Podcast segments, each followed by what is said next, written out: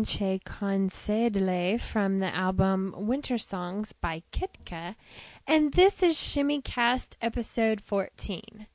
Welcome. I'm your host, Anala Rabari. For this week's show, we will continue Salome's article on costuming with the section on American costumes, and we have a review of the CD Adventure Cargo Echoes of Egypt of course, we also have answers to the question of the week and our news recap. And this week's other song is going to be from Beth Quest. I'd like to remind you that the deadline for submissions to the article contest is Monday, August 21st at noon Greenwich Mean Time. That's next Monday. And those submissions should be emailed to shimmycast at gmail.com with the subject line article contest. For more information, go to the message board. Uh, we're going to be giving out CDs as prizes. And I'll just go ahead and tell you folks right now nobody has entered so far. So, you know, jot down a quick little article, send it in, and you're pretty much at this point probably gonna win. So, but seriously, we have some awesome CDs to give out for prizes, and I know some of you guys are really interested in boosting your CD collections for dancing. And this is going to be an easy way to do that. So just send those in. And now on to answers to the question of the week.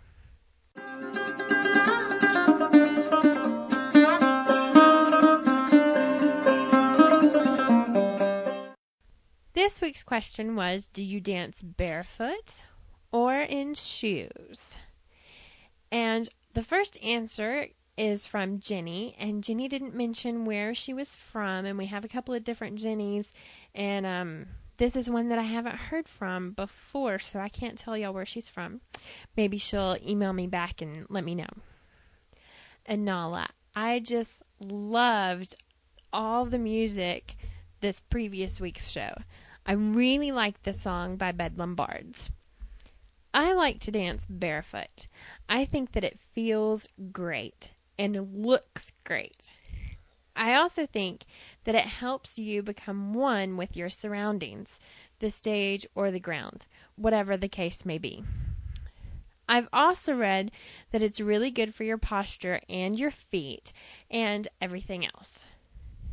Okay, I confess this is my favorite podcast ever. You don't need to apologize for being, quote, late. It's worth the wait. Thanks for all your hard work and your crew, too, Jenny. Well, thank you for that email, Jenny. And I'm really flattered that this is your favorite podcast. And thanks for telling me I didn't have to apologize for being late um, I just kind of feel like my listeners are my friends now. So when I'm a little late, I kind of feel like I do need to apologize for y'all, particularly if I've forgotten to tell y'all beforehand that it's going to be late. So, but thanks for trying to let me off the hook. and I have to say, I agree with you about dancing barefoot. My entire life, I have never been one to enjoy shoes. I like to look at them, but I don't really like to wear them. As a child, I always loved traipsing through the Arkansas woods barefooted. And I just love the feel of like cool moss or grass blades between my toes. It makes me feel more a part of the earth, if that makes any sense to to really feel that connection to the earth through my feet. I I love that. Um, and I feel the same way when I dance barefoot. I also feel more connected to the stage or the ground that I'm dancing on, and I feel more in control of my movements and my balance when I dance barefooted. And uh, there's been one time that I almost had to dance with shoes on. Um, there was some question as to whether the asphalt was going to be too hot, but luckily they had put up a tent so the asphalt had been in shade all day. So i was able to go ahead and take my shoes off and dance with barefooted and i really appreciate it. And it's just a huge preference for me to dance barefooted. But i also realize like in restaurant settings that is you know there's health issues you know health codes and all that kind of stuff. And plus you know in a restaurant where people have been like maybe accidentally dropped some food or something and if you accidentally like stepped in some food while you were dancing i can imagine that would be rather unpleasant so i think in that that would probably be one of the few times that i would just be like yeah where are my shoes? Mm-hmm. What shoes can i go get to go with this costume?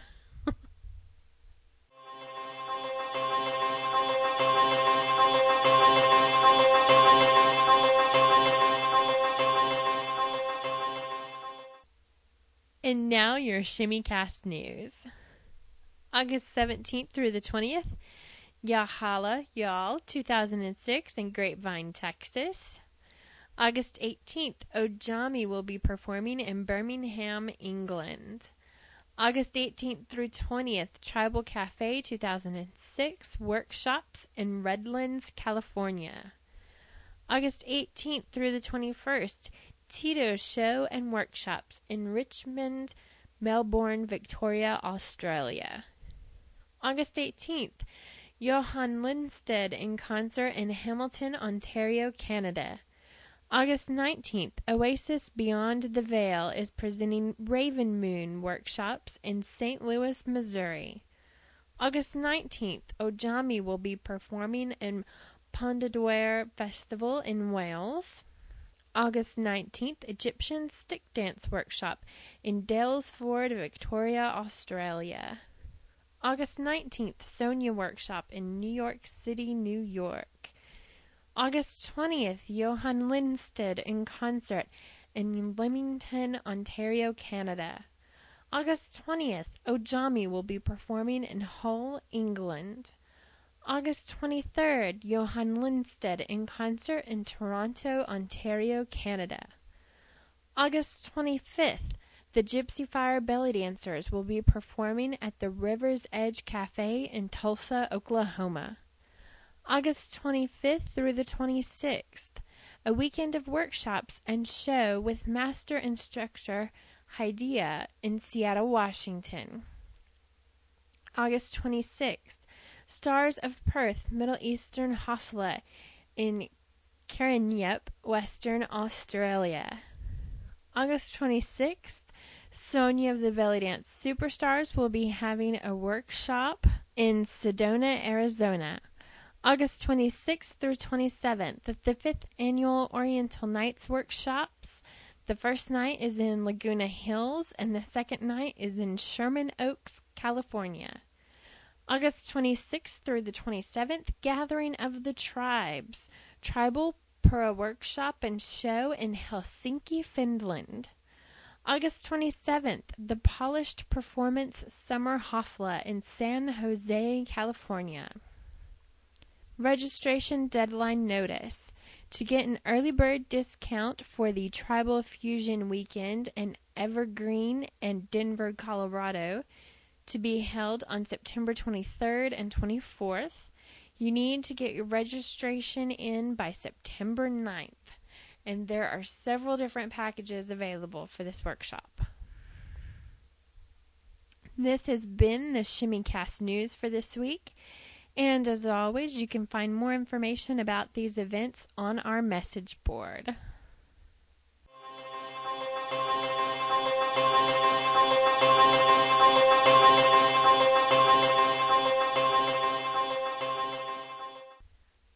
This is a review of the CD Adventure Cargo Echoes of Egypt by Diane and David Arkenstone, and it is reviewed by Anala Rabari. Echoes of Egypt is different than most traditional CDs because it only has five tracks. However, the nearly hour journey through Egypt that it offers is no less exciting than any other Egyptian music CD. Since the majority of tracks on this CD are over 14 minutes, they aren't very conducive to performance.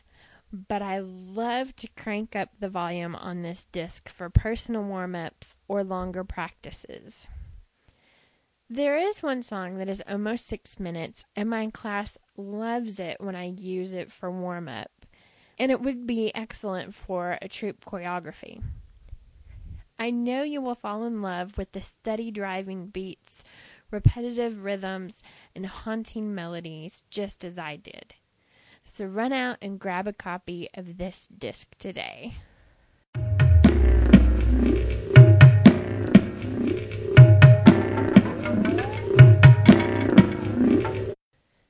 Emails and feedback. So Sunny Blue posted on uh, Podcast Alley awesome. Doesn't get any better than this.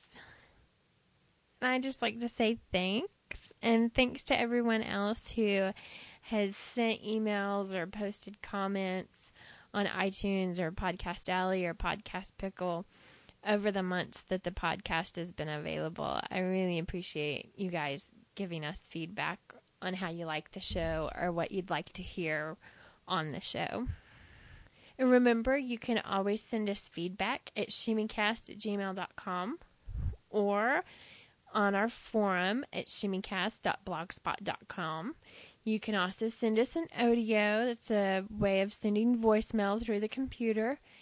And uh, if you go to our website, you can just click on the links to vote for us on Podcast Alley or Podcast Pickle. And you can leave reviews on iTunes. And don't forget to sign up on the Frapper map.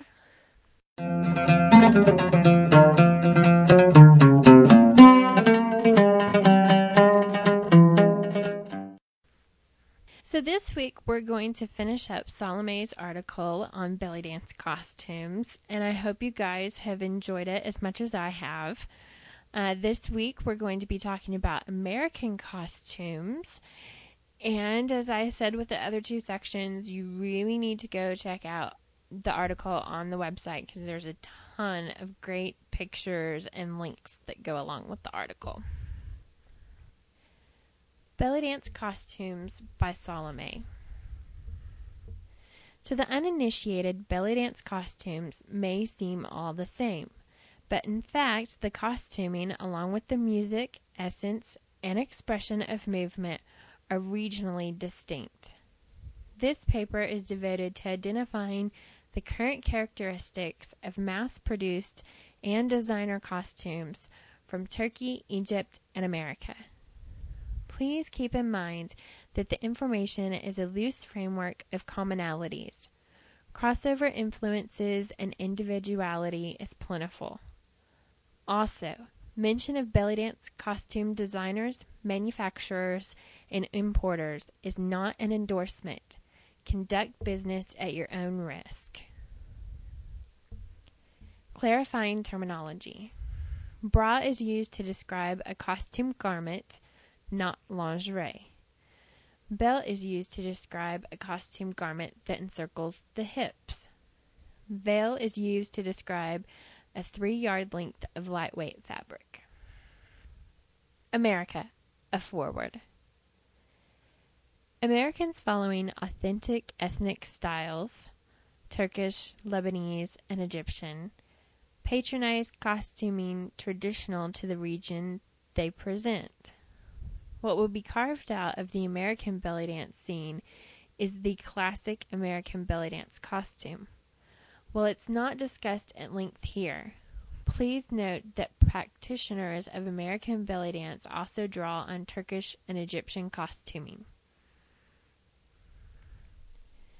A note on tribal style costuming.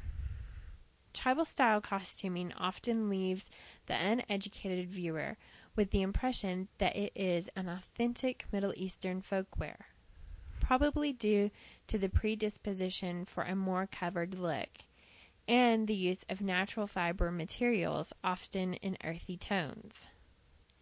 The truth is that tribal style roots go back to 1968, California the predecessor was a dance troupe, Bal Anat, created by American dancer Jamila Salimpour.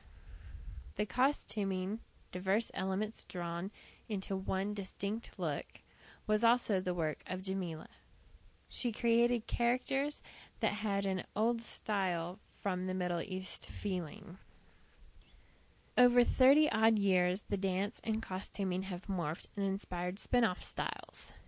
The basic components today are turban, choli top, coin bra, tassel belt, multi tiered skirt, pantaloons, scarves, manzoya ropes, shisha mirrors, and Kuchi jewelry. Overall, Afghani, Pakistani, and Indian flavors seem to dominate. Countries not connected to belly dance. To compare and contrast, the tribal style dancer will often wear a turban. In the East, turbans are a garment worn by men. Women cover their hair with a hijab, a simple piece of fabric arranged to lay over the scalp and length of the hair. A tribal style dancer will often choose a choli top, alone or in addition to a bra. A choli is a form fitting top that comes under the bust line. It is a garment worn by Indian women under the sari. The tribal dancer will often decorate her belt with yarn tassels. In North Africa, tassels are used for decorating camel and donkey halters and saddle blankets on special occasions. Most Americans live apart from a near, middle, or far eastern cultural framework, and because of that, feel free to bring all of these bits together into a theatrical costume. I don't have any beef about that. My only agenda here is to identify tribal style costuming for what it is and what it is not. The classic American belly dance costume. Many additions or subtractions can take place in an American belly dance costume while remaining true to the genre. They are individually made ensembles, so personal taste is hugely influential. The basic components are head ornamentation, bra, vest, belt, skirt, pants, scarves, and veil. A headband with fringe, beads, or coins, or both, graces the head. The fringe dangles in front of the forehead and along the sides of the face. Also, or a scarf or mini is worn at the hairline. Hair is loose and exposed. Long hair is favored. Earrings and necklace are a must. The bra and belt are covered with fabric. Material type and appearance are diverse, but two commonalities are opaque and fancy. No gunny sack or calico. Metal adornments are sewn onto the fabric clad set. These adornments can be coins, bells, chains, large discs, and sometimes small mirrors. One item may be used by itself or a combination of some or all. Metal colors can be brass, variants of nickel, gold, and silver, either antiqued or polished. A belly drape of the same material is commonly included. A large centerpiece sits over the diaphragm with filigree draping over the belly and ribs. In lieu of metal adornment, a fabric clad set may be decorated with nylon fringe or some swags of beads and a speckling of stones or sequins. This can be lovelier than it sounds. Lightly decorated sets often use intense fabrics, so there is no need to fill space. A form fitting sleeveless keyhole vest can be worn with the bra. The front of the vest is cut in such a way as to allow the bra cups to be visible. The vest coordinates with the skirt and pant fabrics. Nothing notable about the shape of the bra. Belt bases are handmade and shaped to individual preferences. Several layers of skirts and chiffon are favored. Panel skirts are the classic choice, though circle and other skirt patterns are used. Pantaloons, aka harem pants, are often included and made of chiffons, satins, strains of silk, Skirt and pants lack detail work. Scarves may be worn under the belt or tucked into the belt. Rings, armbands, arm and ankle bracelets are popular. Shoes are not. Rudimentary, the ensemble isn't far off the mark from belly dance costuming in the East, but it is inherently American. The use of coins and other metalwork as decoration in belly dance costuming is an American method, along with keyhole vests, the way scarves are often used, ankle bracelets, and Indian fabrics. Pictures of American belly dance costumes. To check out retro costumes, I encourage you to take a look through the North Beach article series. A fabulous journey through American belly dance with some wonderful pictures from the 50s, 60s, and 70s. Haute couture to novice American belly dance costumes. There is no haute couture of American belly dance costumes in the same sense as Turkey and Egypt. The classic American belly dance costume has traditionally been a personally crafted ensemble or assembly of various pre made items. But pre made metal sets are available from costless costumes. They make high end coin, mirror, foil, and crystal sets ranging from 500 to over $1,000. Sarah Skinner sells attractive middle of the road coin and mirror sets for around $300. India manufactures metal belts, necklaces, and anklets.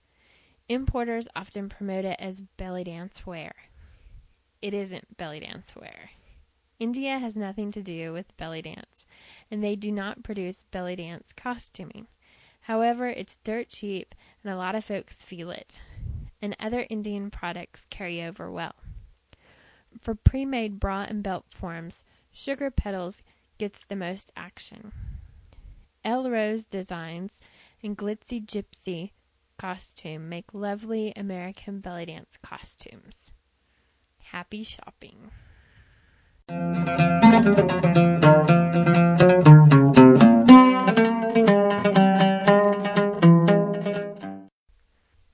So, I hope you all enjoyed that section on American costumes.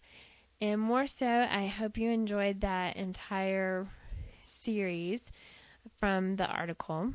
Again, I encourage you to check out the link to the article as there are a lot of fantastic pictures as well as links to all the businesses discussed in the article.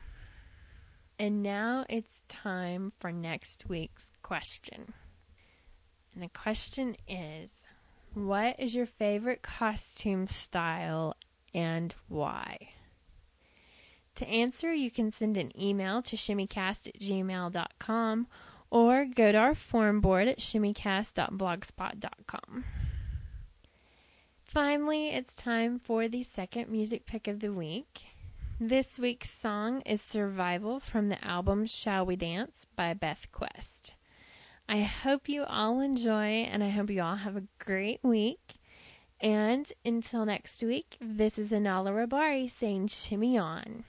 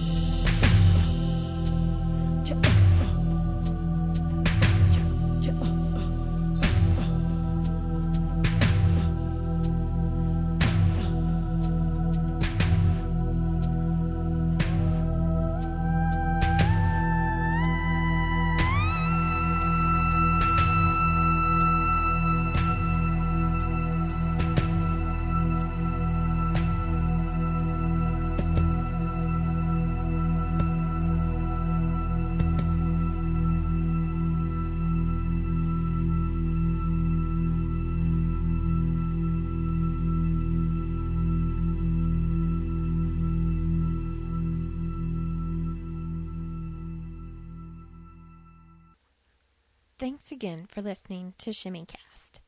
You can leave us feedback at shimmycast at gmail.com and be sure to visit our website and forum at www.shimmycast.blogspot.com. Remember, the opinions expressed are those of the host and the podcast crew. Thanks again.